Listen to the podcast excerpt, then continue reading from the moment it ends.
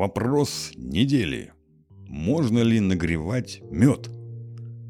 Сайт едимдомару.livejournal.com 13 ноября 2023 года.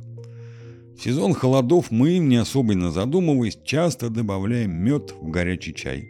С удовольствием готовим с ним печенье или запекаем тыкву. Однако существует мнение, что мед ни в коем случае нельзя подвергать тепловой обработке, потому что после этого он не только теряет все свои полезные свойства, но и становится опасным для здоровья. В нашей новой рубрике мы решили разобраться в этом вопросе и выяснить, можно ли нагревать мед. Что происходит с медом при нагревании? Мед используется в кулинарии на протяжении многих веков, причем чаще всего его употребляют в лечебных целях именно в согревающих напитках.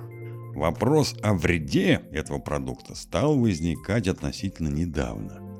Основную опасность меда связывают с веществом, которое называется 5-гидроксиметилфурфурол или оксиметилфурфурол – оно относится к потенциальным канцерогенам и действительно образуется в меде после нагревания как результат распада сахаров.